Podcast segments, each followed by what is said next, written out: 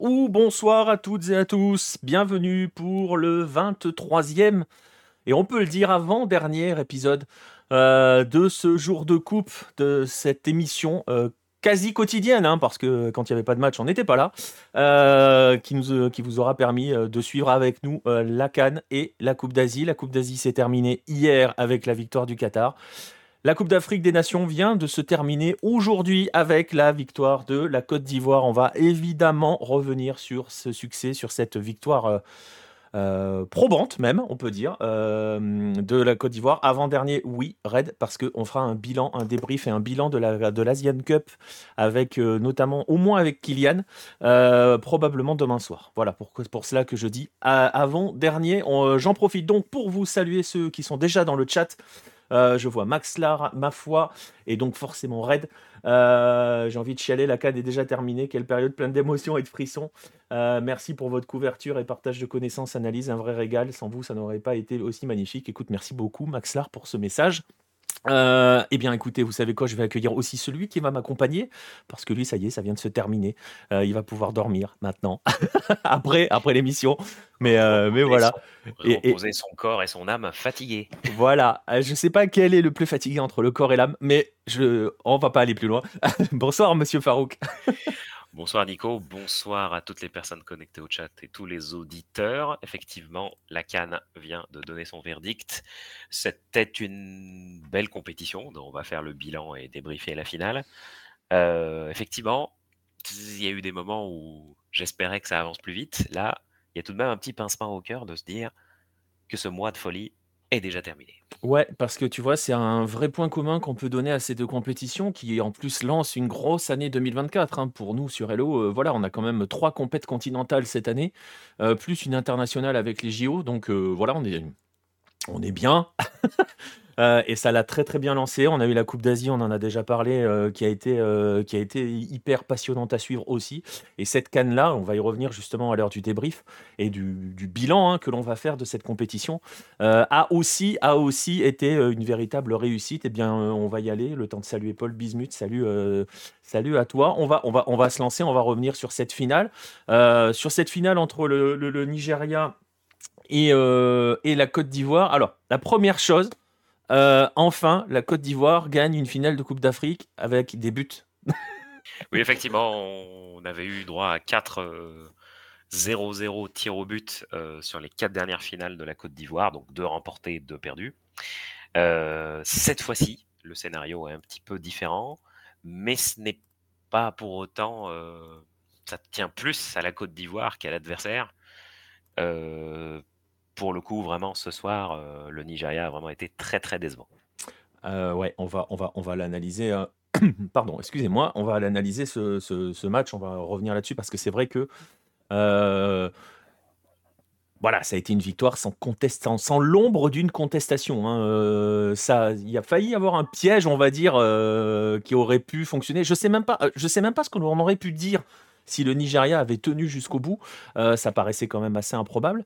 Euh, mais euh, la notion de ouais, ils ont tendu un piège, la, Côte d'Ivoire est tombée dedans. Bon, il y a eu quand même pas mal de réussites par moment jusqu'à l'égalisation. Et c'est vrai qu'une fois l'égalisation, bon, ça paraissait de plus en plus compliqué quand même pour le Nigeria qui n'a absolument rien proposé ce soir.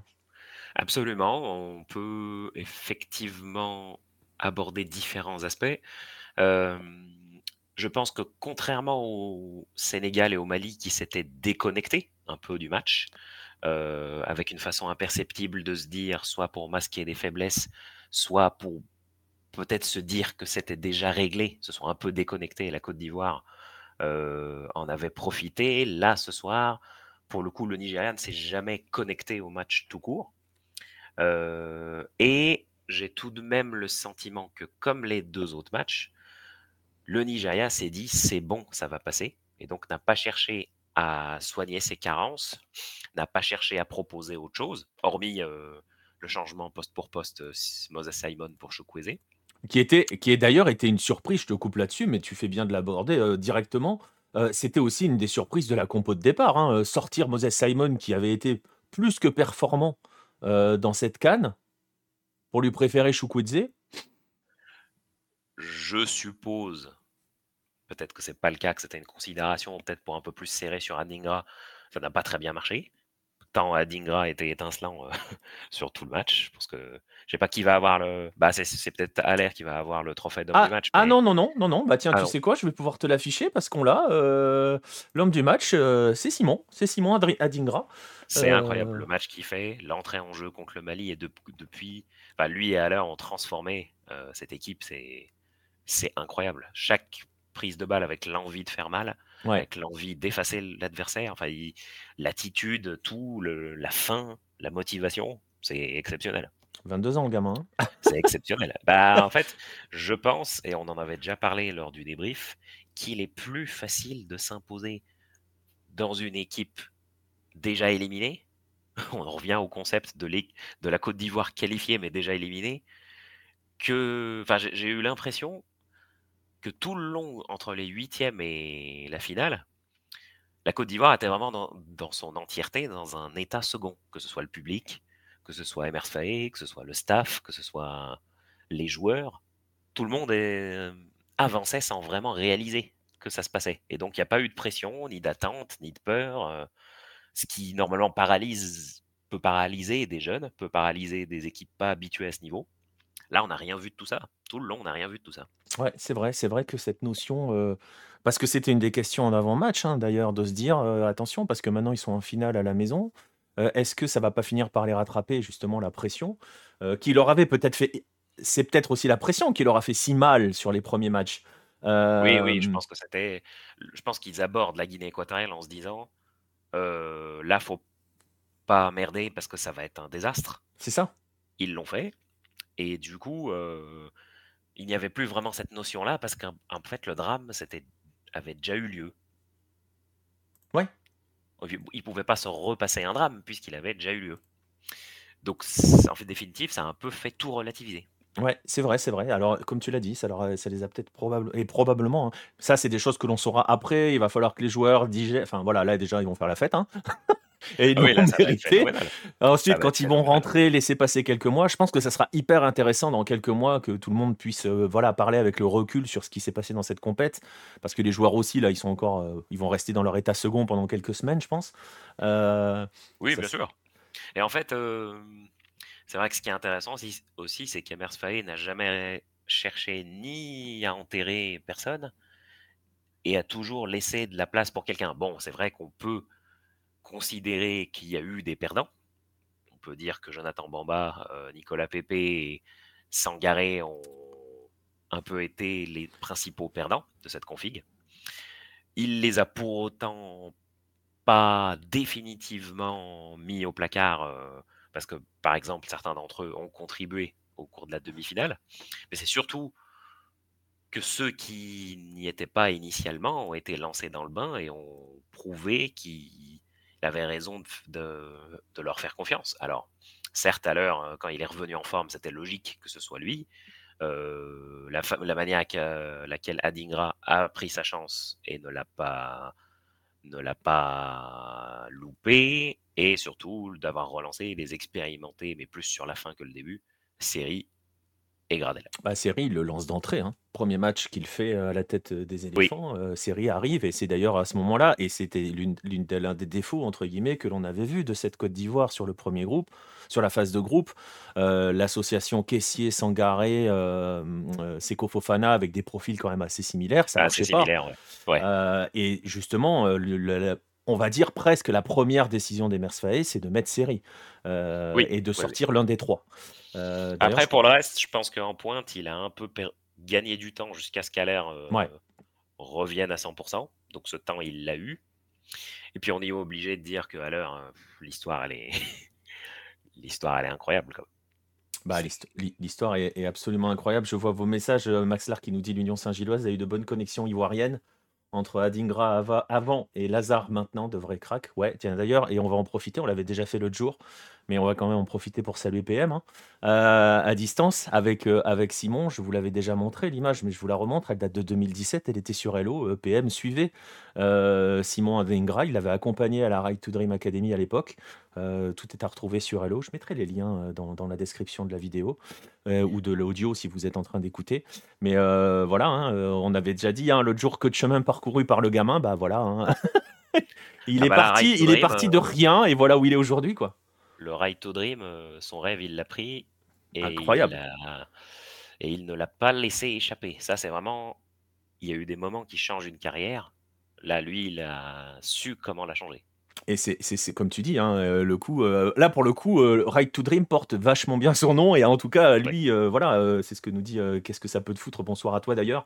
L'histoire d'Adingra, pardon, elle est belle aussi. Ouais, voilà. Donc, mais voilà. Donc nous, on l'avait croisé hein, les premières fois. Il s'appelait pas Adingra à l'époque. Il s'appelait Simon parce que c'était un gamin. Il avait, il avait 14 ans, 14-15 ans. voilà. ouais, c'est vraiment, c'est vraiment deux belles histoires qui ont contribué qui ont contribué effectivement à ce triomphe. Je trouve qu'il y a l'aspect tête froide où la Côte d'Ivoire s'est comportée tout le long du reste de la compétition comme une équipe déjà éliminée qui prenait tout comme du bonus. Pour preuve, bah, du coup, trois fois monnaie au score, trois fois ils sont revenus. Euh, se pose peut-être la question, j'ai vu un post très intéressant de notre confrère algérien Maher Mezaï qui avait dit que l'équipe titulaire du Nigeria avait commencé à accumuler énormément de minutes et qu'ils ont décliné, euh, notamment sur la dernière phase de la compète, et que ça peut être une explication, je ne sais pas dans quelle mesure. Euh, mais c'est surtout aussi, euh, ils ont touché à rien alors qu'ils menaient 1-0 sur la seule, enfin tout simplement la seule occasion produite par le Nigeria. Un coup de pied arrêté. Hein. Bah, un coup de pied arrêté, la, la tête de Troustekong. Ouais mais c'est surtout s'être dit, je pense de manière un peu imperceptible, on touche à quasi rien, ça va passer. Alors qu'ils n'ont pas tiré les leçons du fait que deux autres équipes se sont soit dit ça, soit ont fléchi, et n'ont pas vraiment changé énormément de choses. Et finalement, ça n'est pas passé. Donc c'est comme curieux qu'il n'y ait pas eu ça dans, dans, leur tête, parce que les premiers changements, sauf erreur de ma part, viennent après le 2-1. Il n'y a pas eu énormément de changements. Euh, euh, Moses Simon. Si, euh, Simon arrive juste avant le but de Caissier. Ouais, oui, mais je veux dire, à part mais ça. Les, gros changements. Euh, ah, peut-être que Ineacho arrive avant. Juste avant le but. Hmm, alors, ça c'est à vérifier, mais sauf faire de ma part, ils, interviennent après le 2 Je vais aller checker. Ineacho et Youssouf, 79e, but 81e, juste avant le but. Juste avant, ouais. Enfin, tu vois, c'est dans la limite, c'est l'action suivante, quoi. Oui, mais c'est tard, quoi. Oui là pour le coup, euh, le, en fait, euh, c'est quelque part un côté. Euh, on a fait le plus dur, on n'est vraiment pas bien, on marque sur notre seule occasion. Est-ce qu'on va pas un peu faire confiance? Bah en fait, ne, Noabali multiplie les arrêts. Ouais. Et puis ça commence à, à chauffer sévère c'est la capacité de réaction du Nigeria de trouver un plan B a été euh, bah, défaillante. Bah, et, typiquement, on est aussi dans des points qu'on avait un petit peu soulignés. On l'avait vu notamment, euh, notamment lors des tours précédents. Euh, c'était notamment, je crois que déjà même déjà face à l'Angola, on l'avait vu un petit peu où, où on, tu vois, par rapport à, la, à, la, condition physique, où on commence à se poser des questions sur ce Nigeria-là. Euh, déjà aussi face à l'Afrique du Sud. En fait, dans les changements de rythme, l'incapacité à changer de rythme, euh, il y avait peut-être. Non, mais c'est pas la seule équipe qu'on a vu faire ça. Exactement. Euh, mais mais, mais c'est vrai que après c'est pareil, tu vois, en termes de contexte, le contexte était aussi très particulier avant la compète pour le Nigeria avec un sélectionneur qu'on doit qu'on veut virer mais qu'on peut pas parce que ça coûte trop cher. ouais.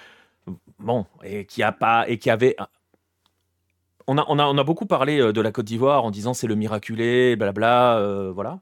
Euh, il y a quand même un côté miraculeux aussi dans le parcours de ce Nigeria-là, parce que José Peicero était loin d'avoir fait ses preuves jusqu'ici, en fait. Ouais, mais ça tenait beaucoup au fait que bah, les ailiers ont bossé, euh, était vraiment hallucinant tout le long.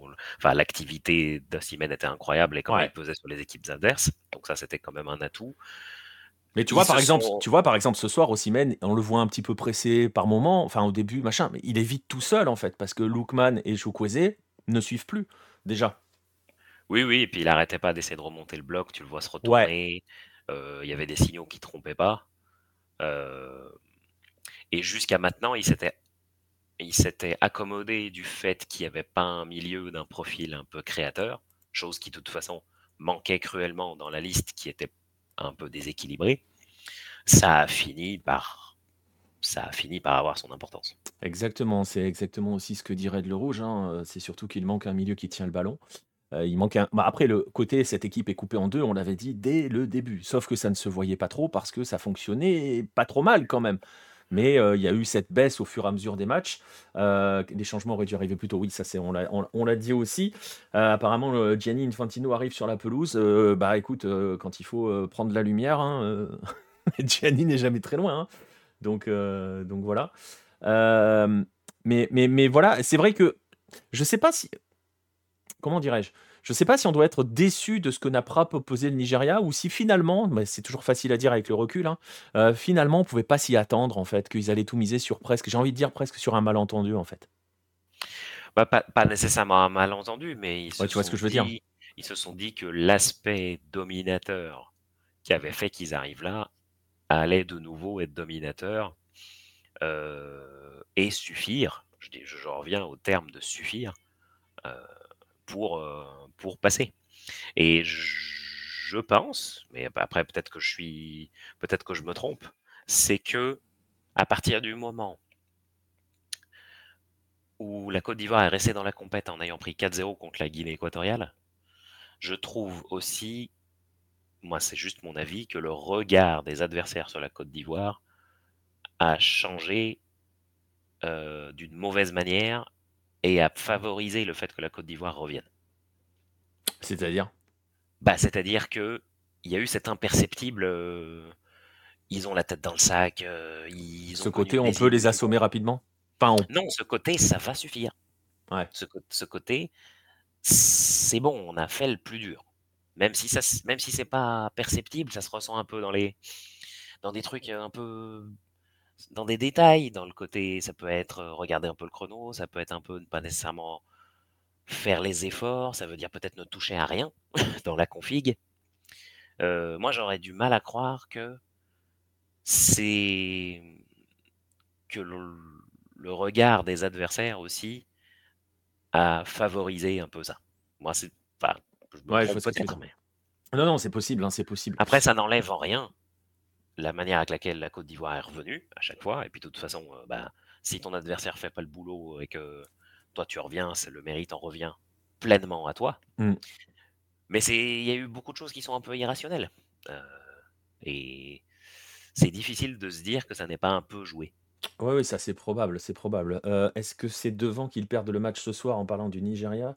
Alors qu'ils étaient parfaits sur la compétition, que d'erreurs de marquage de la défense centrale ce soir, euh, nous dit qu'est-ce que ça peut se foutre. Après, euh, il y avait toujours un moment ou deux dans le match où il y avait une boulette défensive côté Nigeria. Depuis le euh, début, il y a toujours eu une dinguerie. Ils avaient une solidité en termes de résultats, dans le sens, bah voilà, ils ont concédé, ils avaient concédé que deux buts jusqu'ici, ils restaient sur quatre matchs sans non, ils en ont pris un contre l'Afrique du Sud, donc ça marche pas. je crois qu'ils n'ont pas pris de but lors de quatre matchs, je crois, un truc comme ça. Euh, si je me souviens bien de la stat. Oui, mais dans tous les cas. Mais à chaque fois, il y avait quand même eu des points de fragilité. Bah, hormis contre le Cameroun qui, bon. au final, n'avait pas beaucoup produit. mais on se souvient, le but de la Guinée équatoriale, c'est un peu une déconcentration collective. On se souvient que lors du match de poule remporté contre la Côte d'Ivoire, euh, je ne sais plus si c'est Olaina ou Sanusi, il y en a un qui en fait une énorme, une tête en retrait. Euh, qui, je crois, offrait une occasion de fou à, à Pépé, je crois, ou à Bamba. Mais en tout cas, il y a, si on regarde un peu plus près, il y a toujours eu une ou deux déconnexions défensives dans le match. Ouais. Euh, le comportement du Nigeria ressemblait à celui de la dernière canne, très bon en groupe et se fait éliminer contre l'Égypte en huitième sur une baisse physique. Oui, après, on l'a dit, il y, a il y a probablement un petit peu l'aspect baisse physique. Si je peux me permettre, la Tunisie.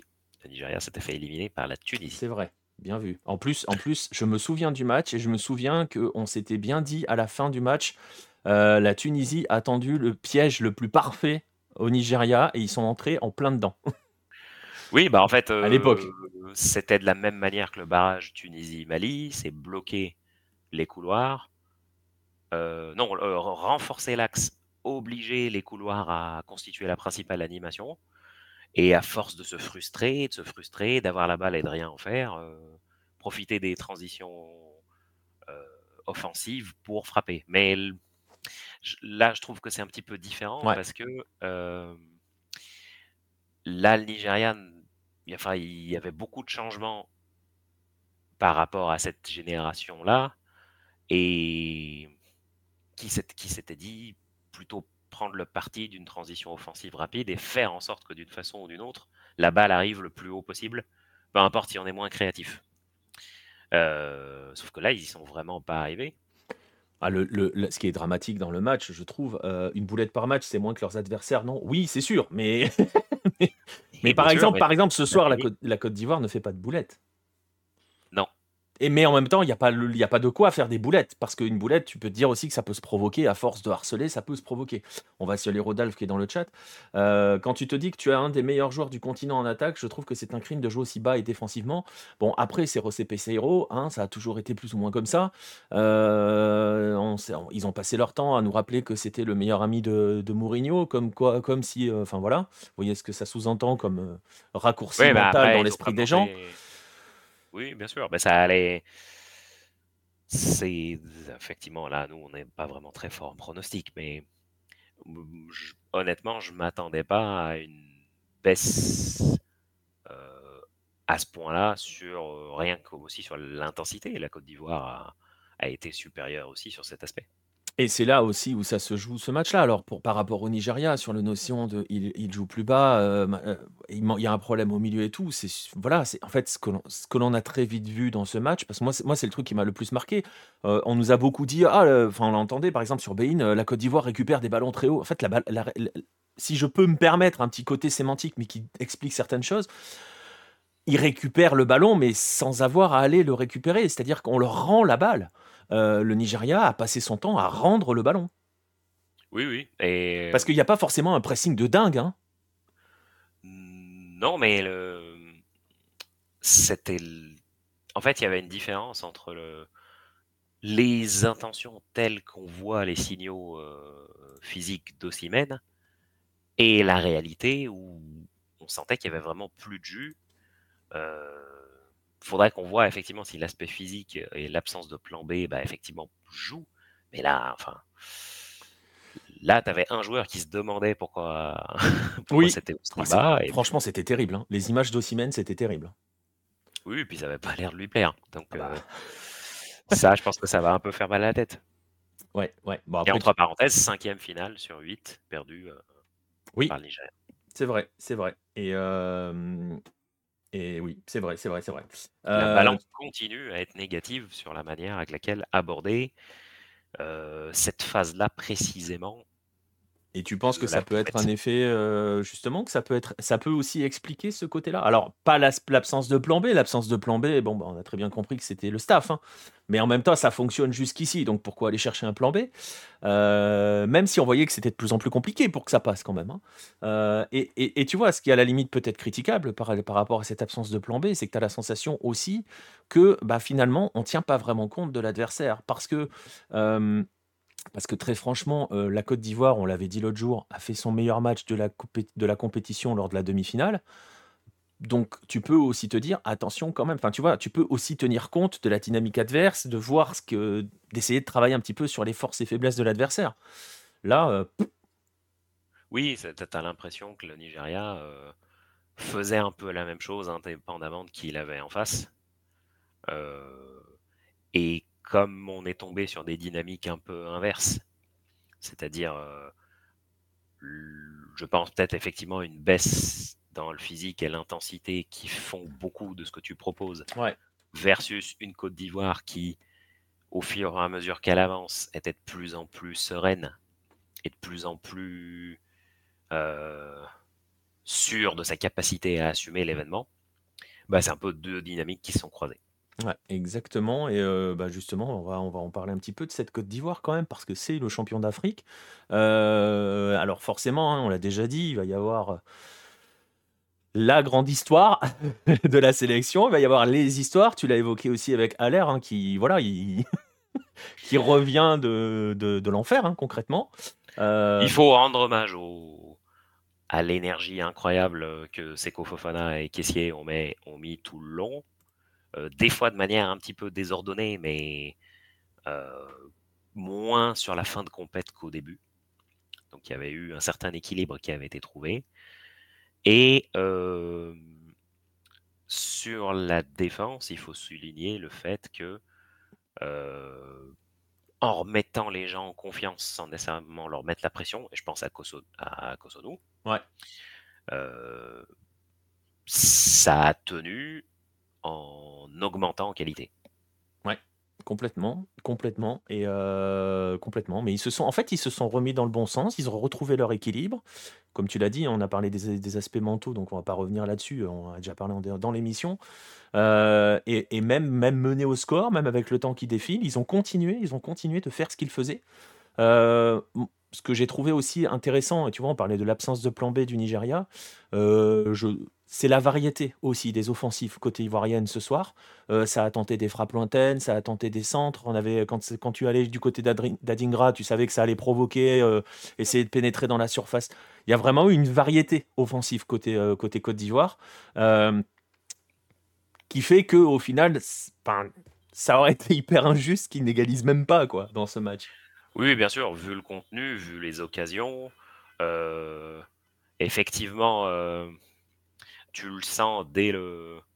En fait, même le sur le corner, alors qu'il venait de faire des arrêts importants, le gardien part un peu à la pêche euh, sur, sur la tête de caissier. Ça aurait été injuste au vu de la physionomie, oui, que, que, que la Côte d'Ivoire ne finisse pas par revenir, mais rien ne s'est fait ni dans le drama, ni dans les émotions excessives. J'insiste là-dessus parce que c'est beaucoup de choses qu'on a vues déjà dès le Sénégal. Euh, et qu'on a un peu vu avec la RD Congo jusqu'à jusqu'à la demi, c'est ce côté euh, focus, quoi, sans, sans en faire trop. Ouais. Non, non, je suis, euh, je suis assez d'accord. Et, et, et en emmenant, en finissant par emmener sa foule. Hein, et, et c'est pareil, ça se sent aussi dans le stade. Enfin, on l'a déjà dit, hein, mais il y a quelque chose qui est qui s'est fait, qui s'est créé assez naturellement de manière assez, euh, assez folle, sans qu'ils aient besoin, comme tu l'as dit, d'être dans l'ostentatoire euh, pour essayer d'emmener les gens. Euh, ça s'est fait naturellement tout cela.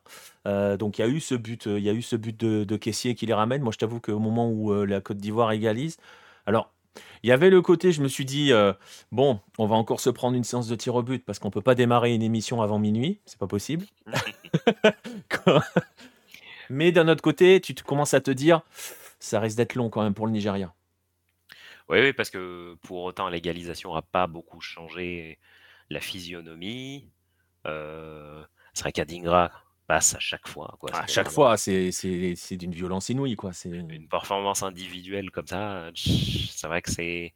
Et puis surtout, alors là, je vais peut-être essayer de faire faire un exercice un peu technique. Euh, est-ce que quelqu'un a souvenir dans une compète internationale récente d'un remplaçant qui entre comme ça et devient une évidence à ce point-là au reste des tours, au point d'être décisif? Bah, Ribéry euh, Ribéry était pas. Il n'est pas remplaçant au début en 2006 euh, J'ai un doute, hein. c'est une vraie question. J'y ai pensé tout à l'heure. J'y ai pensé tout à l'heure. Je sais pas dans quelle mesure il n'est pas starter.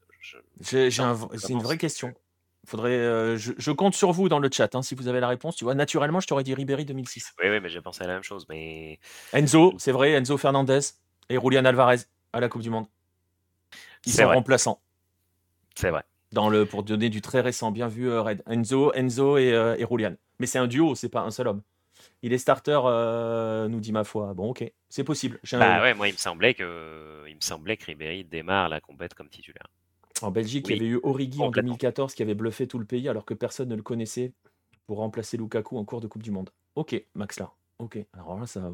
Origi 2014, je t'avoue, je l'ai pas.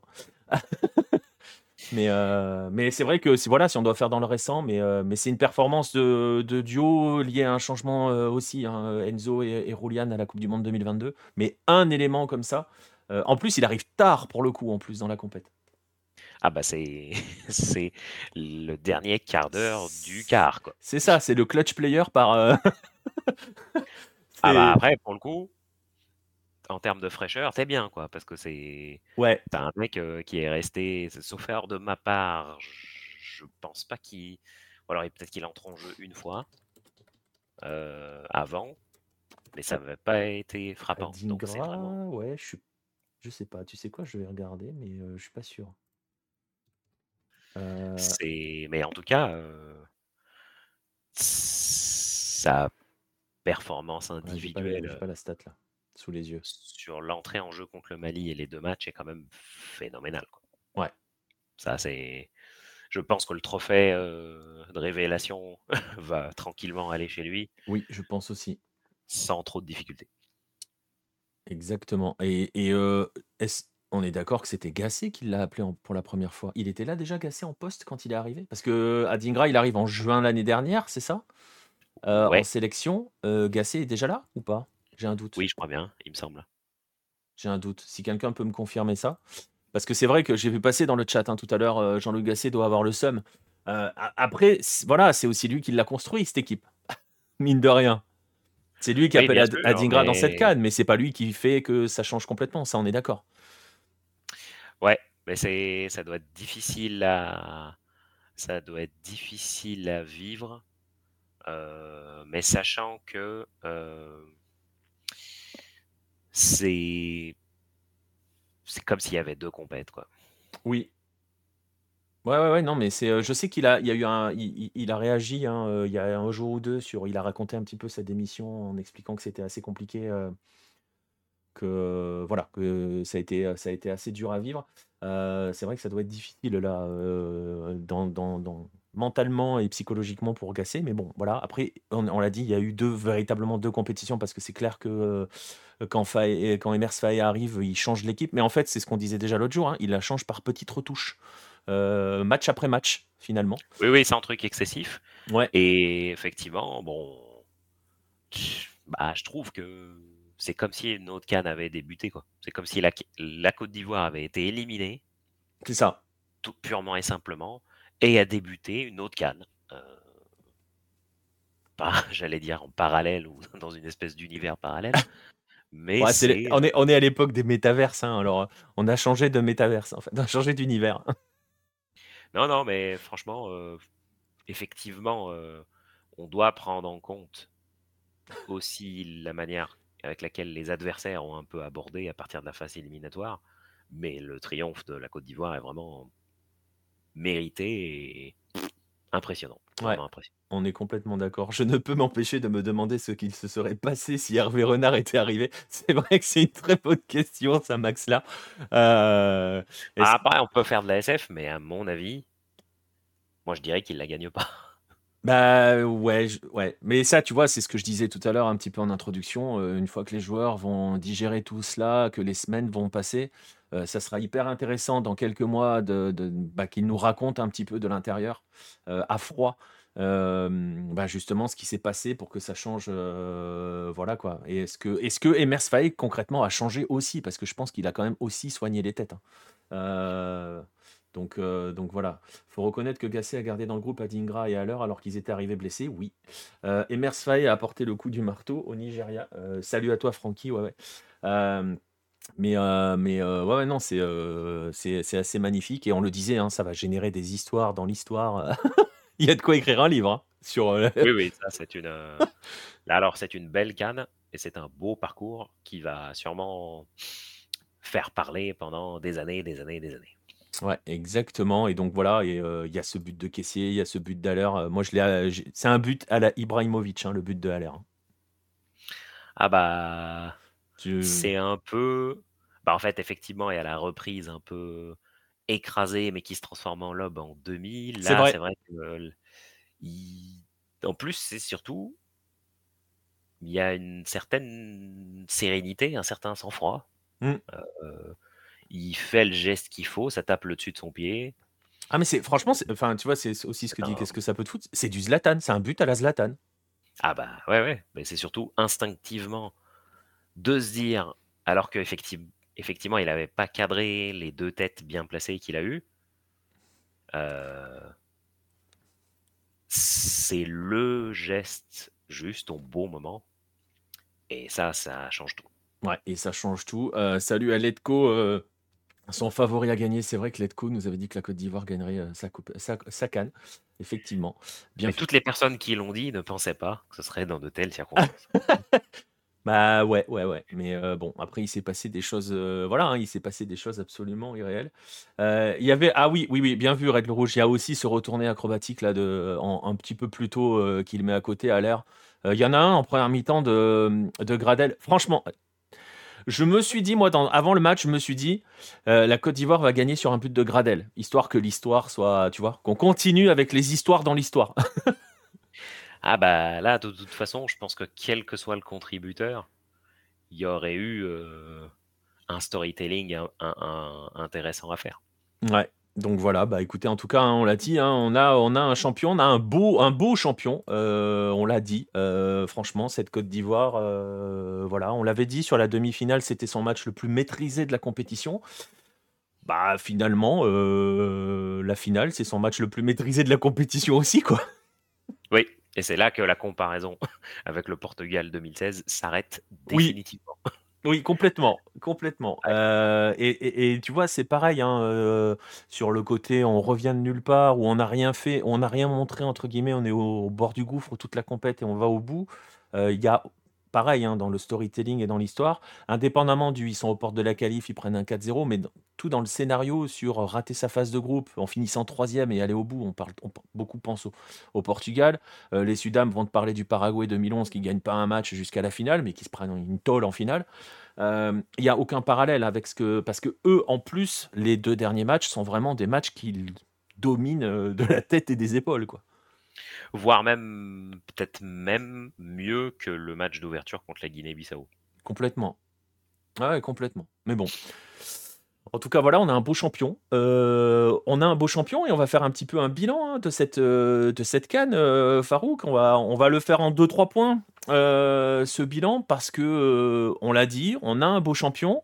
on va commencer par, parce qu'on est aussi comme ça, on va commencer par les choses qui piquent un peu. Voilà enfin ou qui piquent, ou les, déceptions, les désillusions, et justement les déceptions, euh, on peut le dire, on a, euh, bah, si je dois le, dire ainsi, on a un peu le flop des gros aussi dans cette compète au final. Bah effectivement, il y a beaucoup d'équipes qui, qui, étaient venues avec beaucoup de promesses, qui étaient venues avec des ambitions, qui étaient venues euh, avec un statut à défendre, et en définitive, on connu un échec et vont devoir quand même se poser des questions et se, entre guillemets, se reconstruire ou changer pas mal de choses assez vite en amont des qualifs, euh, euh, enfin pour poursuivre la campagne de qualifs de Coupe du Monde. On va citer donc euh, en premier lieu le Maroc. Le Maroc qui avait très bien commencé, mais du coup, on s'est rendu compte qui avait une Ziyech dépendance qui n'a pas réussi, enfin qui n'a pas pu être gommé, tant on a vu le Maroc, on va dire, galérer dans la construction du jeu contre un bloc très compact contre l'Afrique du Sud. Il y a des similarités entre, du coup, le Maroc 2018, post-Coupe du Monde, on se disait, bah maintenant, quand il faut faire le jeu contre des blocs très compact. Qu'est-ce qui va se passer? Le Maroc de Regragui 2024 et c'est un peu heurté à la même problématique. Et la priorité va être, je pense, à accélérer l'intégration des jeunes, euh, que ce soit Saïbari, que ce soit El Khanos, que ce soit peut-être installer Harit pour plus de jeux, mais il va falloir euh, peut-être opérer un renouvellement des héros de 2022 et faire en sorte que euh, proposer, plus de jeux et accélérer l'intégration pour que ce, cette Ziyech dépendance ne se produise plus. Ouais. Ça, c'est pour le Maroc. Le Sénégal, ben, ben franchement, tu avais un effectif euh, très bien maîtrisé. Tu, fais un, une phase de poule où tu es le quasi le seul, je crois, ou le seul à faire un sans faute. Non, avec le. Non, le Maroc fait 7 sur 9. Le Sénégal fait un sans faute. Et effectivement, du fait du hasard de ce tableau un peu chamboulé, se retrouve face à la Côte d'Ivoire. Ce qui est difficile à comprendre, c'est ce côté un peu déconnexion. Euh, mais pour, le Sénégal, c'est difficile de réfléchir à qu'est-ce qu'il faut changer parce que tu avais quasi tout. Enfin, le ressenti que tu as, c'est que tu avais quasiment tout. Du coup, c'est difficile d'analyser cet échec. Bah, tu vois, en plus, je trouve, euh, euh, tu vois, par rapport au Maroc avec la Ziyech dépendance ou des choses comme ça, je trouve qu'il y a quand même quelques parallèles entre le Sénégal et le Maroc sur la conduction des matchs où on a eu systématiquement l'impression qu'ils étaient au-dessus. Euh, que s'ils accéléraient, ça allait, voilà, ça allait faire très très mal. Et je trouve que sur cette approche-là, alors je vois, le, je vois ton message, hein, qu'est-ce que ça peut te foutre, qui dit c'est leur mentalité qui m'a le plus choqué. Est-ce que c'est un problème mental? Est-ce que c'est un problème d'approche Est-ce qu'il y a un petit peu d'arrogance? Enfin, Je vais exploiter le mot en, en, voilà, en, mettant des guillemets. Hein, c'est peut-être pas le mot le plus approprié. Je ne pense pas. Je ne pense pas non plus, mais tu vois, c'est, on a toujours eu la sensation que ces équipes-là étaient, entre guillemets, capables, si elles accéléraient, de... Voilà. et souvent, on s'est dit bon, ils sont un peu dans le dur, mais ça va le faire, enfin ça va passer. Tu vois, il y a ce, côté, je ne sais pas si c'est inconscient ou pas, où on se dit ça va finir, ça, ça, va le faire, ils vont accélérer, ça va le faire. Mais ils n'ont jamais réussi véritablement à accélérer. Alors est-ce qu'ils ont ronronné? Est-ce qu'ils étaient à leur limite? Est-ce qu'ils sont vieillissants, comme dirait Le Rouge pour le Sénégal? Je ne sais pas. Euh, c'est difficile. je trouve que dans les deux cas, il y avait une nervosité euh, qui, à des moments, euh, à des moments quand même curieux. Et pour le Maroc, c'est difficile de ne pas parler de ce qu'il y a eu contre la RDC. Enfin, tu, tu pètes pas un câble au deuxième match de poule comme ça. vrai. Et ça a un peu perturbé beaucoup de choses. C'est vrai. Et pour le Sénégal, je trouve que il y avait ce côté de switcher, de bah tu perds un peu le fil de ta rencontre, tu as le péno, il y a ce côté on doit s'y remettre qui. En fait, c'est.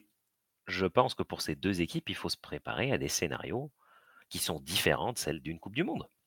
Ça, c'est ça, c'est le principal problème des mondialistes, c'est il faut se préparer à des scénarios différents et qui collent plus avec une phase éliminatoire de Cannes. Mais c'est dur parce que c'est que à la c'est quasiment que à la Cannes que tu les as. Tu c'est bah là-dessus qu'ils doivent progresser. Ouais.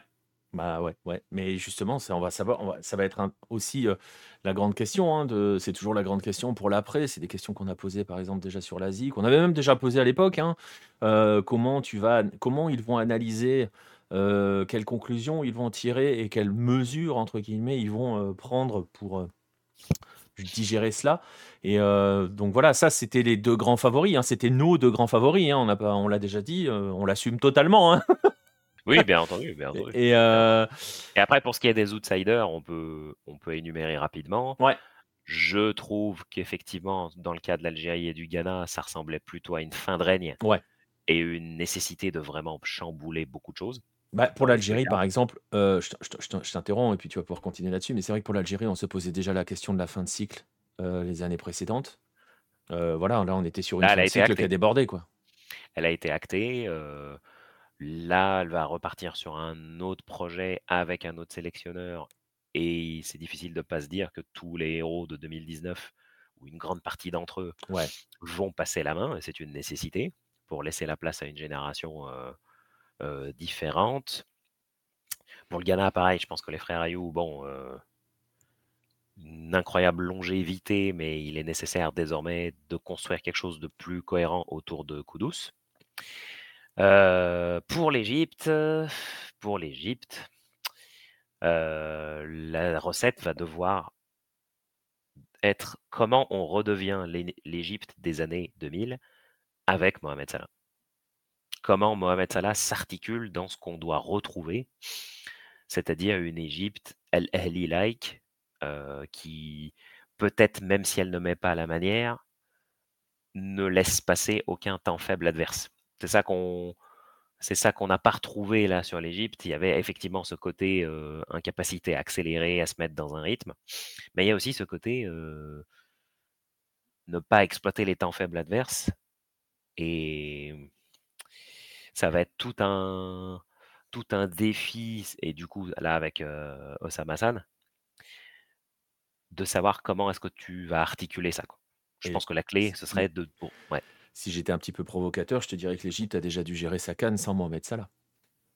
C'est vrai. Et le fait qu'il soit parti, il va aussi falloir soigner ce, ce côté, il quitte le groupe pour aller se faire soigner. Voilà. je pense que la manière avec laquelle il a été critiqué par les journalistes, par les, toutes les anciennes générations, va peut-être faire des dégâts. Bah, après, d'un autre côté, euh, ça serait logique que ça fasse des dégâts. Oui, bien entendu. À un moment, euh, on peut dire les choses aussi. Ça a beau être le joueur star de l'Égypte, euh, sa façon de gérer la canne cette année, euh, voilà, en plus, si on commence à se projeter, alors c'est difficile en plus de se projeter par rapport aux, équipes africaines, parce que, et même à ces gros-là, parce qu'il y a une canne qui arrive très vite en fait. Donc, tu vois, c'est pareil, quand on dit préparer la génération après, ça veut dire que pour ces sélections-là, la canne de l'année prochaine, serait une canne de transition. Comment tu peux vendre une canne de transition pour l'Algérie, le Maroc ou l'Égypte, sachant que tu viens de te rater sur celle-là euh, Comment tu peux Est-ce que est-ce que c'est vendable comme projet ça? Bah, en transition accélérée, parce que déjà il faut que tu fasses le taf pour les matchs de qualif de vrai. qui sont d'une responsabilité très importante pour 2026. Même si tu as une config un peu différente, il faut que chacun fasse le taf et chacun a une poule très compliquée, contrairement à ce qu'on peut penser. Et en fait, tu ne vas pas avoir le loisir de te préparer, en fait, parce que d'ici à la Cannes 2025, tu vas avoir que des matchs officiels compliqués à, devoir gérer. Et en fait, si tu vas intégrer une nouvelle génération, il va falloir de l'apprentissage accéléré, de chez accéléré. Ce qui veut dire que tu n'as pas le temps de véritablement faire une transition. Non, ou alors. Euh, ou alors tu prends le risque. Mais. Tu peux voilà. te le permettre. Et le problème, c'est que si tu prends le risque, parce que la Coupe du Monde 2026, par exemple, pour l'exemple de Salah, Salah, il a 34 ans en 2026. Oui, bien sûr, bien sûr, la question va se poser. Et puis surtout, euh, euh, il va falloir prendre en compte aussi comment tu te confrontes à des équipes qui ont plutôt surfé sur une bonne dynamique, c'est-à-dire que ce soit les, les, celles qui ont effectivement été une surprise. On pense en particulier aux lusophones du Cap Vert et du Cap Vert et de l'Angola qui ont été enthousiasmants. Donc là, leur, leur défi va être de confirmer. Euh, il va falloir que les, les équipes. Euh, je pense que ça va être plus facile la transition pour le Cameroun, qui va peut-être partir sur un autre cycle. Le Mali va se poser la question de savoir euh, comment est-ce que tu gères une nouvelle désillusion? Celle-là, elle va être compliquée pour le Mali à, processer. Même si tu euh, perds face à. Oui, bien sûr, bien sûr, bien sûr, mais je pense que ça doit être difficile à vivre de toute manière. Ouais, il faut se remettre entre. Tu vois, par rapport au, par rapport, euh, par rapport au Mali, euh, en fait, il va falloir digérer. Il va falloir digérer de s'être fait égaliser dernière seconde, de perdre le match à la 120e passe au pays qui finalement va finir par gagner la Coupe d'Afrique. Mais c'est plus une digestion, une déception sportive, je pense. Tu vois ce que je veux dire? C'est, il y a pas, je, suis pas convaincu que le Mali se dise bon, euh, faut repartir, faut, non, en fait, des bases. les choses. En fait, tu vois ce que je veux des dire? bases qui étaient bien, mais comment est-ce que tu vas soigner les têtes alors que pour la trois ou quatrième fois consécutive, tu touches à quelque chose et tu l'as pas? C'est difficile à réparer. Après, c'est dommage parce que ça, ils avaient vraiment montré un contenu de qualité. il va falloir voir en juin comment ils arrivent à se, à se, on va dire, se reconstruire mentalement, mmh. principalement. Mais effectivement, en ce qui concerne les favoris, eh, il va falloir vite se remettre au travail parce qu'en juin, il y a des matchs coup près. C'est ça, des matchs couperets et effectivement, probablement que la Cannes de l'année prochaine, euh, après, euh, euh, le, le focus va être sur la coupe du monde. Peu d'équipes vont jouer cette Cannes à fond l'année prochaine, nous dit: «Qu'est-ce que ça peut te foutre?» le Maroc va être obligé de la jouer à fond. C'est chez lui. Ouais, d'ailleurs, on peut en parler rapidement Ouais, vas-y. parce que ce sera peut-être une actualité, qui n'est pas pour l'instant brûlante, mais pour l'instant, en l'état, la Cannes 2025 se déroule en été, donc il y aura un, overlap et un chevauchement avec la Coupe du Monde des clubs à 24. Oui. Qu'est-ce qu'on fait? Qu'est-ce qu'on fait? Hakimi, Mazraoui, compète CAF contre compète FIFA, qu'est-ce qui se passe? Tout l'effectif d'Al Ahly, qu'est-ce qui se passe? Oui. Yacine Bouno, euh, Khalidou Koulibaly, qu'est-ce qu'on fait? Alors après, on va voir, parce que on connaît Gianni. Hein. Gianni peut te faire changer, et on sait que par, par exemple, c'est quelque chose qui est souvent reproché aux dirigeants de la CAF, de vite se coucher devant Gianni. bon, c'est reproché à beaucoup de dirigeants, on va dire. Hein. Il, y a, un peu que c'est Férine qui lui rentre dedans. Hein. Mais... Bien sûr, mais là, le Maroc a fait un statement, c'est-à-dire de mettre dans un communiqué, de coupler à la fois le truc, on maintient notre confiance avec Draghi, et on ajoute, ouais, c'est vrai, ce sera l'été. Donc, ils mettent déjà une affirmation pour dire nous, c'est notre intention de la maintenir là. Bah, peut-être que pour certains, un certain nombre de joueurs, il va falloir soit une dérogation, soit un choix. Enfin, là, en l'état, cet entrechoquement va poser problème, je pense. Et ça va vite poser de sérieux problèmes, effectivement, comme tu le dis. Alors, tu vois, on parle du Maroc, ça fait arriver Ibra. C'est bizarre, ça. Il y a des gens chelous. Il y a des gens, ils, détectent dès qu'on nomme un pays. Salut à toi, Ibra. Euh, faut réduire cette Coupe des clubs, c'est impossible ça. Alors ça, c'est juste pas possible. Le Gianni, il a sa Coupe du Monde des clubs qui remplace, parce qu'en fait, c'est aussi ça le plan. C'est que dans l'esprit dans de Gianni Infantino, sa Coupe du Monde des clubs, euh, remplace la, euh, la fameuse autrefois euh, Coupe des Confédérations qui servait de répétition générale à la Coupe du Monde et qui se jouait chez les pays Et c'est le même, c'est le même modèle, hein, ça se joue aux États-Unis, machin, c'est le même modèle. Sauf qu'en gros, à la place de le faire avec les sélections pour une Coupe des Confed, des Confed, il fait une Coupe du Monde des clubs avec plus de matchs, plus d'équipes, plus de stars, euh, parce que c'est ça aussi, il veut que ça. Euh, c'est vrai que tu peux quand même pas imaginer que le Maroc qui accueille sa Coupe, euh, sa coupe d'Afrique le fasse sans Hakimi. sans Bono, sans oui. Après, après Bounou est en Arabie Saoudite. Oui, mais ouais, Al Hilal, ouais, Al Hilal, ouais, Hilal est déjà dans ah la liste des clubs participants. Alors après, est-ce que, est-ce que, euh, est-ce que Bounou sera encore à Lilal en 2025 euh, ou est-ce qu'il aura assoupli, assouvi son rêve d'être à River Plate Mais s'il est à River Plate, c'est pareil, il sera à la Coupe du Monde des clubs. Mais c'est pour ça que je te dis que c'est tôt pour se poser la question. Oui. Non, mais il va falloir se la poser vite. Il va y avoir des joueurs concernés. Il va y avoir des joueurs concernés. Et puis pareil, euh, bah, du coup, il y a des raisons de penser que El Ahly va être dans les quatre Africains. Tu jettes à la poubelle cette compète et tu envoies tout ton contingent avec l'Égypte, est-ce que tu mixes? Qu'est-ce qu'on fait? Qu'est-ce qu'on fait? Bah, À la il y est, hein, c'est sûr. Hein. À la il y est, ouais. En tant que en tant que un des quatre anciens vainqueurs de Ligue des Champions des quatre années qui, qui précèdent. Exactement. Donc, alors c'est tôt pour en parler, on en reparlera, mais c'est pas anodin. C'est une question qui peut ne pas être anodine du tout. Oui, exactement, exactement. Alors voilà, bah, écoute, euh, par rapport au gros, par rapport au voilà, ça, ça fait partie des questions. On a un peu débordé, euh, enfin, on a digressé par rapport, euh, à notre bilan sur, le flop des gros, des favoris en tout cas et des principaux prétendants. je pense qu'on a fait à peu près le tour, hein, sur ce point, À peu près. Hein, on est d'accord Je pense. Euh, le WAC est probablement Melody et le Taraji. Non, non, pas du tout. Euh, les, deux qualifiés pour l'instant sûrs pour l'Afrique en 2025 pour la Coupe du Monde des clubs. C'est Al Ali et le WAC parce qu'ils ont gagné, euh, ils ont gagné la Champions League 21 et 22. Voilà. Il y aura le vainqueur de la prochaine. Si c'est un, ici il y a un chevauchement avec les deux prochaines, il y a soit Al Ali, soit Louis il faudra prendre les coefficients les meilleurs clubs au coefficient CAF. C'est ça. Donc, c'est-à-dire qu'il faut se tourner vers les équipes constituant euh, la Super League, enfin la première Super League. Bah, en fait, c'est déjà le cas, en fait, parce que euh, à l'Ali, on a gagné deux. Euh, ils ont gagné 21 et 23. Donc, tu vois, sur le plan d'éligibilité. Et donc, euh, la quatrième place, pour l'instant, il y a quatre clubs, on l'a dit, pour l'Afrique. C'est ce que je suis en train de regarder. Hein. La quatrième place, pour l'instant, elle va déjà au meilleur coefficient. Donc, C'est vrai. Sauf erreur de ma part.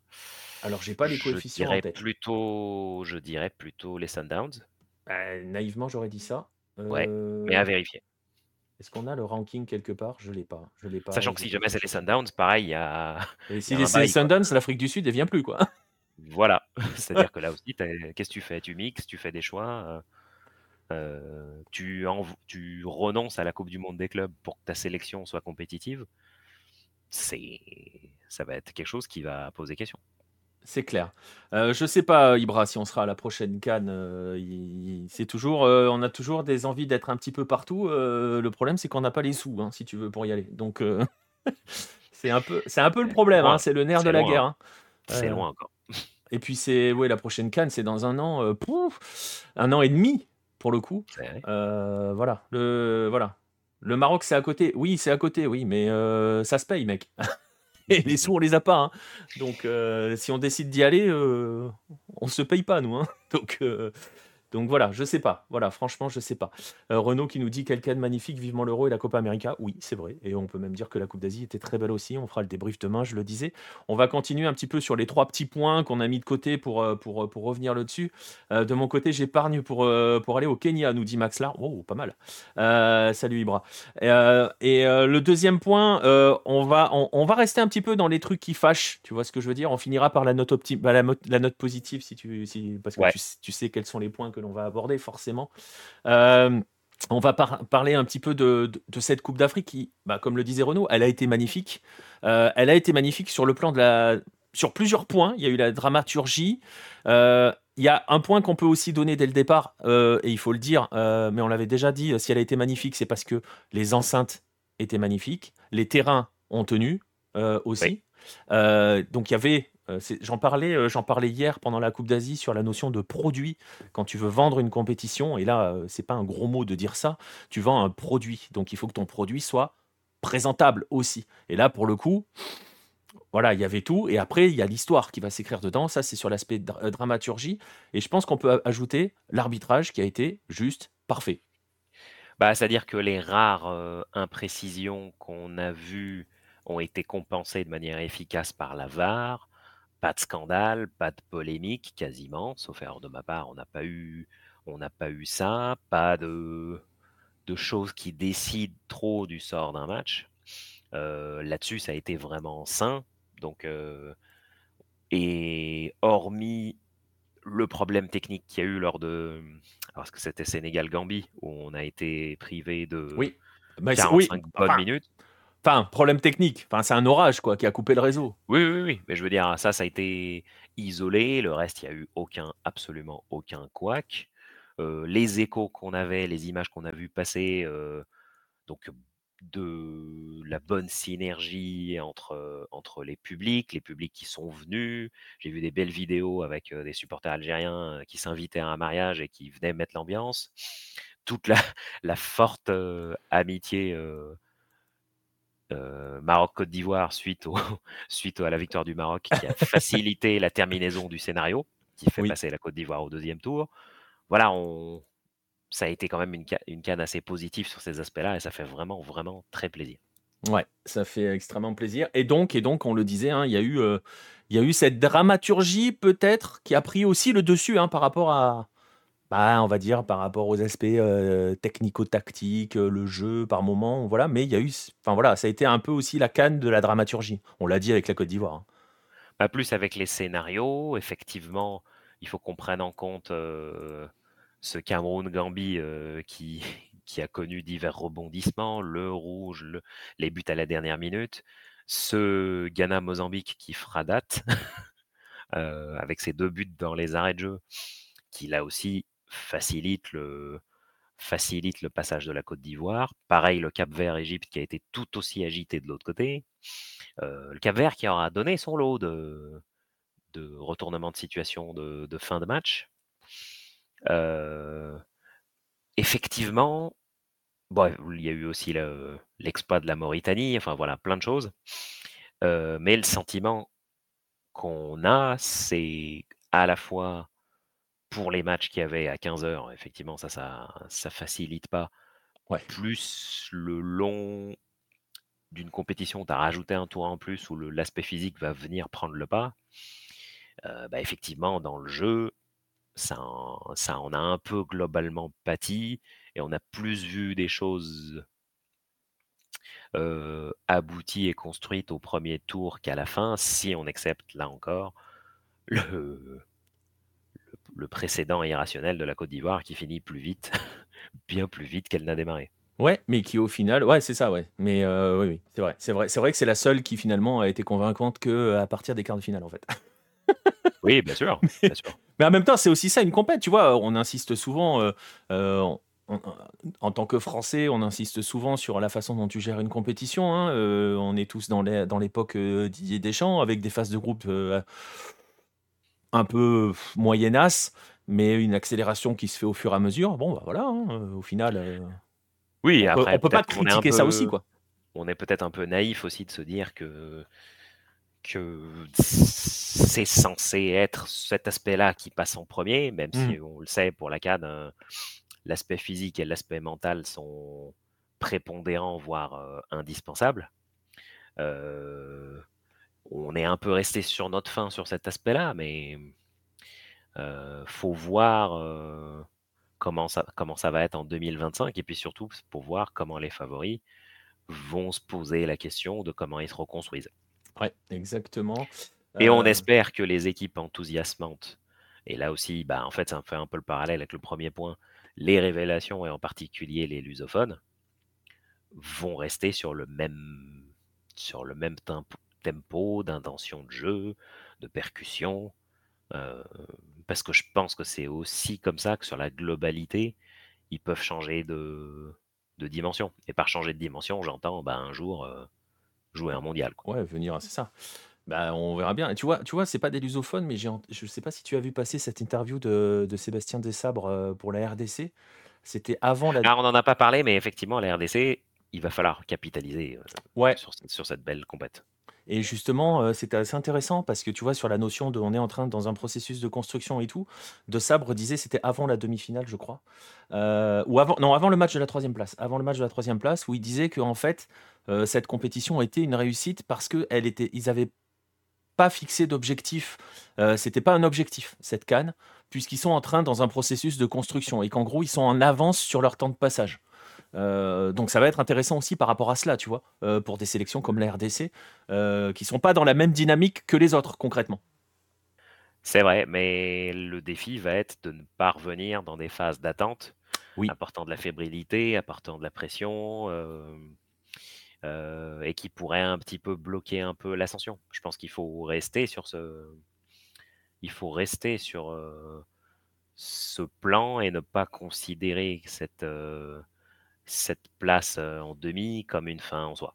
Oui, complètement. Mais ça a pas l'air d'être le cas, en tout cas, dans le discours de, du sélectionneur. Donc on, on verra, on verra. Euh, Non, ré- en plus, on sent que quelque chose s'est un petit peu construite. Moi, j'ai trouvé ça bien que Sébastien de Sabre fasse aussi le même geste que ses joueurs ont fait pour dénoncer euh, Oui. ce qui se passe en RD Congo. C'est une vraie preuve de, de solidarité et d'appartenance au groupe euh, qui, je pense, euh, peut être le la poursuite de quelque chose euh, d'intéressant. Ouais, exactement. ça nous ferait presque dire vivement 2025. Euh, la réalisation TV, globalement, c'était bien aussi. Il nous dit qu'est-ce que ça peut te foutre? Oui, mais je pense que c'est aussi lié aux infrastructures. Parce que la réalisation télé, le placement des caméras et tout l'ensemble, hein, ce qu'on appelle le produit, si tu es dans un stade un peu compliqué, bah, tu peux pas appliquer euh, le même niveau de réalisation, euh, de même placement de caméra, c'est plus compliqué. Euh, et justement, ça va me permettre de faire la transition là-dessus. euh, sur le troisième point, on a parlé hein, sur le plan sportif de la, Côte d'Ivoire, mais on peut le dire vraiment, et ça va reprendre un petit peu des points que j'ai commencé à un petit peu évoquer. Euh, c'est aussi, alors beaucoup de gens ont dit c'est la plus belle canne de l'histoire, c'est la meilleure canne de l'histoire, c'est toujours impossible de dire ça. En tout cas, ce que l'on peut dire, c'est que cette canne en Côte d'Ivoire est une franche réussite. euh, et finalement, peut, va peut-être servir de nouvelle référence aussi. hein. Oui, oui, ça fait, ça fait vraiment plaisir. quoi. C'est, c'est effectivement le, un succès populaire dans le bon sens du terme. Euh, effectivement, le retour de la Côte d'Ivoire euh, dans la compétition a beaucoup payé, euh, même si euh, il y a eu un certain traumatisme et le, le public a mis du temps à s'y remettre. Mais on n'a quasiment pas vu de gestes négatifs, on n'a pas vu de, de, de grosses polémiques, pas d'incidents. Effectivement, l'arbitrage a, l'arbitrage a, hormis les fautes que la VAR a corrigées, il n'y a rien eu de, Mm. on va dire, de négatif. Et effectivement, c'était une belle fête telle que c'est ressenti par les échos qu'on a eus sur place et les témoignages des journalistes présents. C'était un beau partage dont le continent a bien besoin. dont tout le monde a bien besoin, j'ai envie de te dire. Hein. Oui, oui, bien sûr, mais pour une fois, parce que c'est toujours une compétition qui est souvent un peu stigmatisée Oui, bah à cause de clichés, de clichés lassants. Là, de d'avoir vraiment tous les voyants ouverts là-dessus, ça fait vraiment plaisir. Ah ben les, vraiment, vraiment plaisir. Les, amoureux de clichés, et tu dis lassants, mais on peut même dire parfois racistes, voire souvent racistes, ils sont pas bien hein, par rapport à la canne qu'on vient de vivre. Hein. Parce qu'il n'y a aucun, y a aucun cliché, qui, aucun cliché pourri qui fonctionne. Hein. non, non, bien sûr. Et pour le coup, bah, ce qu'on espère, c'est que désormais, la couverture médiatique sera comme ça en conséquence pour les pour l'enchaînement des éditions à venir. Et, et, et, mine de rien, ça va aussi, parce que je l'ai dit, hein, ça peut servir de, de, de, référence aussi, ça va mettre une certaine pression pour les prochains quand même. Hein. Non, non, bien sûr, bien sûr. Euh, on va voir attentivement comment ça, se, comment ça se prépare, comment ça se construit. Effectivement, on en avait parlé lors d'un 9-10. Euh, c'est demain, 2027. Donc euh, là, ce défi d'une organisation triple, même si c'est une région qui affirme être soudée, unie et avec une intention d'une une intention d'une synergie maximale, ça va être un sacré défi. On n'y est pas encore. Non, non, mais c'est demain. Hein. oui, oui. C'est demain. Mais c'est vrai que voilà, parce que c'est vrai que dans l'absolu, on n'a pas vraiment de, de doute hein, sur, euh, sur, euh, enfin de doute. Je sais pas si on doit utiliser le mot doute. En tout cas, le défi semble moins élevé entre guillemets à tenir pour le Maroc, qui est déjà seul pays à organiser et qui a déjà quand même euh, organisé de grands événements majeurs ces dernières années. Euh, mais mais, mais c'est vrai que la, la, pression et le, le, le, défi qui va se poser au 3 de 2027, il est extrêmement lourd. Ça, c'est clair. Hein. Ouais, c'est. Il va falloir une évolution et un suivi des jalons. Euh, effectivement, médiatiquement et sur le papier, euh, ils disent être focus sur un objectif commun, mais à la fois sur le plan sportif, parce que ce sont des équipes qui, qui ont quand même du chemin à faire. Oui. Et sur le plan organisationnel, ça va être un challenge. Sachant que donc des standards viennent d'être posés hein, par la Côte d'Ivoire, très clairement.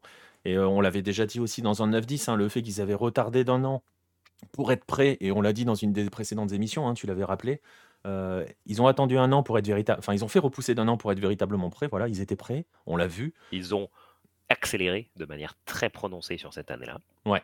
Mais ils l'ont bien fait au final. Et leur canne, elle est, euh, c'est une vraie belle réussite. On a, enfin, on a kiffé cette canne, c'est en tous les sens du terme.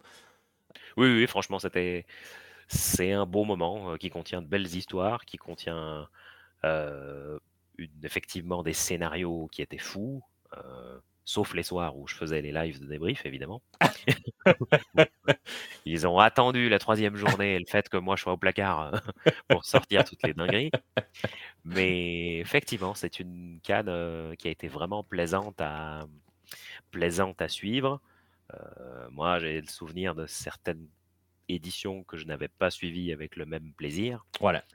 Euh, là, moi-même, d'un point de vue personnel, euh, je suis vraiment content de l'avoir couvert. Ça fait vraiment plaisir.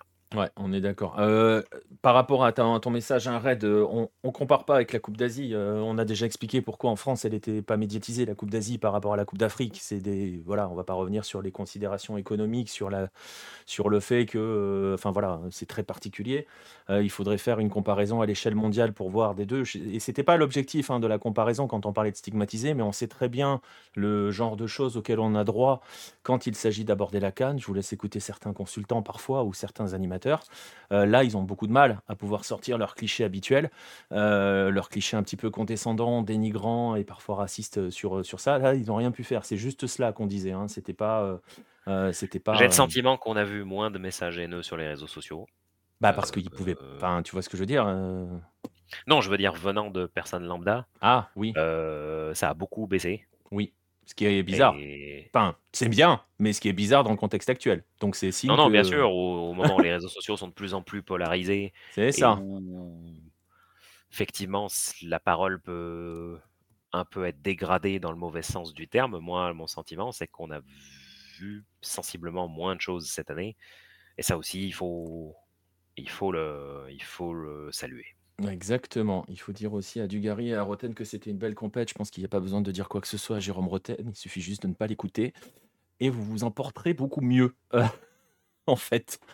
Donc euh, voilà, faites comme tout le monde, ne l'écoutez pas. Faites comme les, les gens sensés, ne l'écoutez pas. Euh, parce que de toute façon, euh, même si, euh, voilà, c'est pas la peine de l'écouter. Bref, euh, en tout cas, voilà, bah voilà, on est sur la fin de cette canne. J'ai quelques. Ah, c'est le moment des clashs T'as envie que j'enchaîne avec 5 minutes sur la Guinée équatoriale?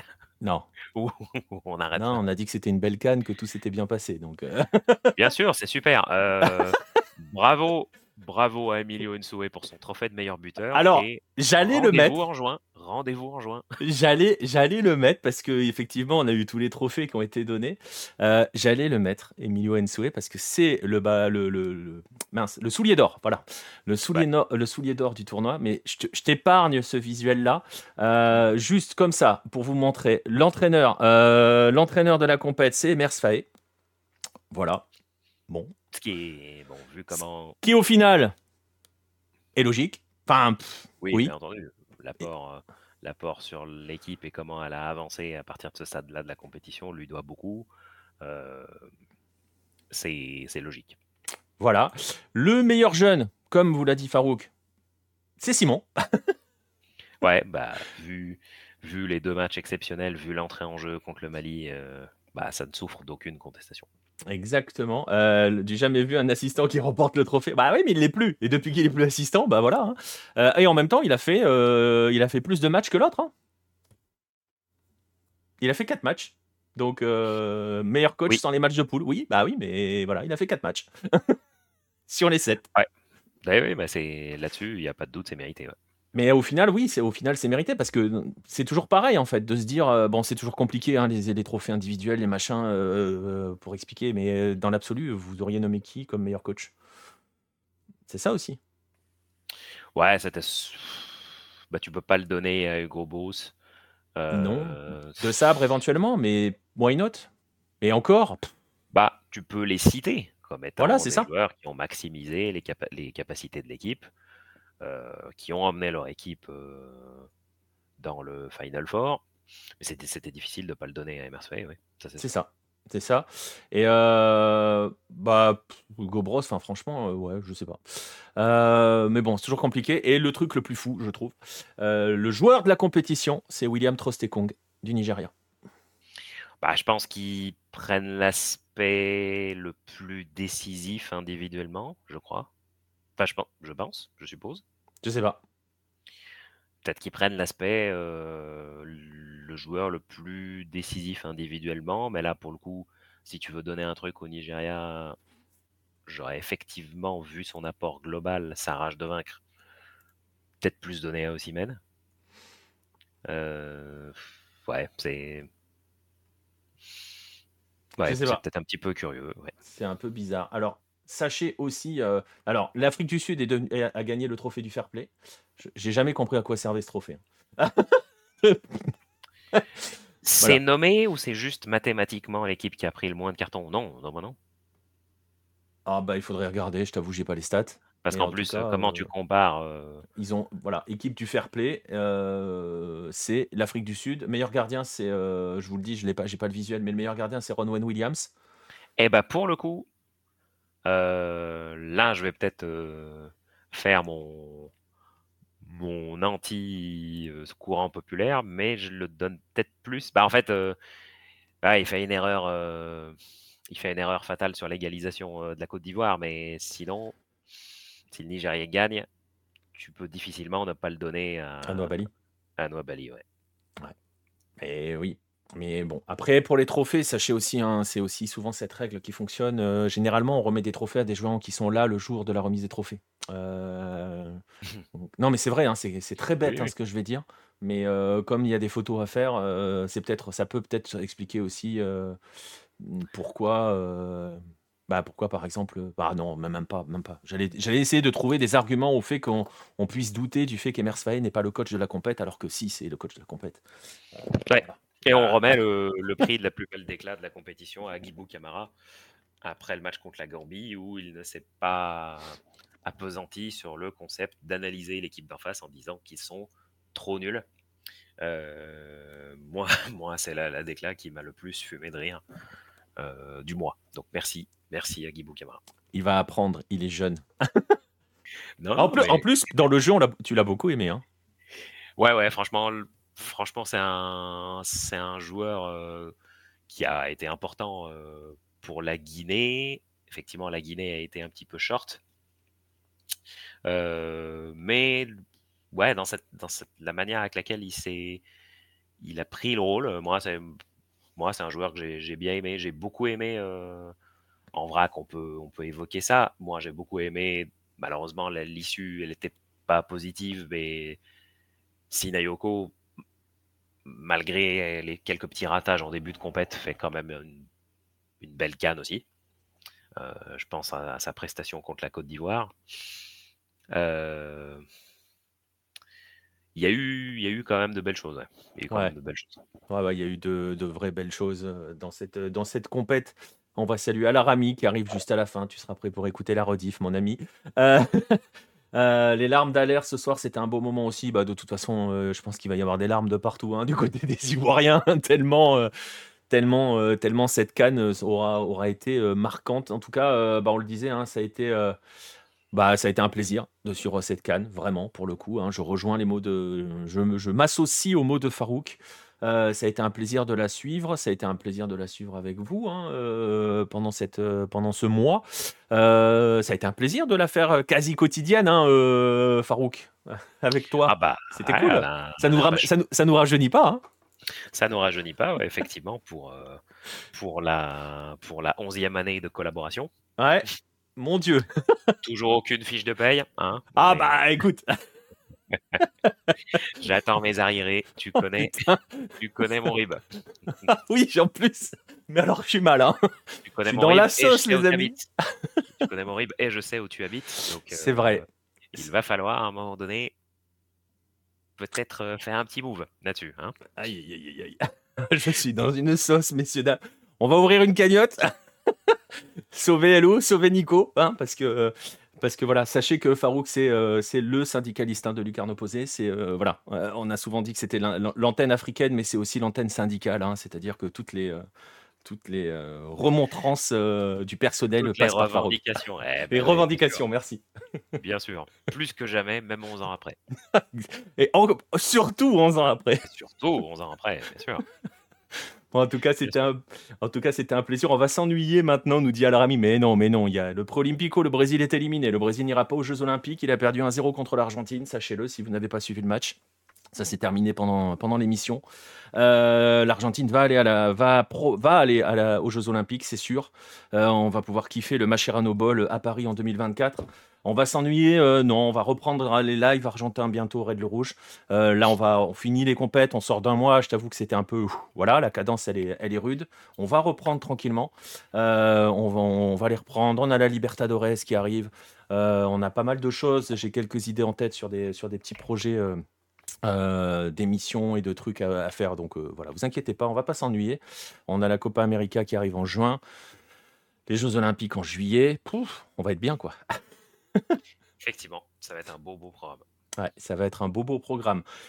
On va se retrouver demain, nous tous. Euh, la MLS revient aussi. Enfin, tous les championnats, on va reprendre des systèmes de live. T'inquiète pas, il y en aura même en Asie. On s'est chauffé avec Boris pour pour les éliminatoires, euh, si on a des, dispos et des, des, dirais-je, des liens faciles pour les avoir. Donc euh, voilà, très bien. Euh, on verra, vous inquiétez pas. Suivez-nous sur les réseaux. vous inquiétez pas, il y aura, y aura tout cela. Je vous donne rendez-vous donc demain soir, probablement aux alentours de 23h.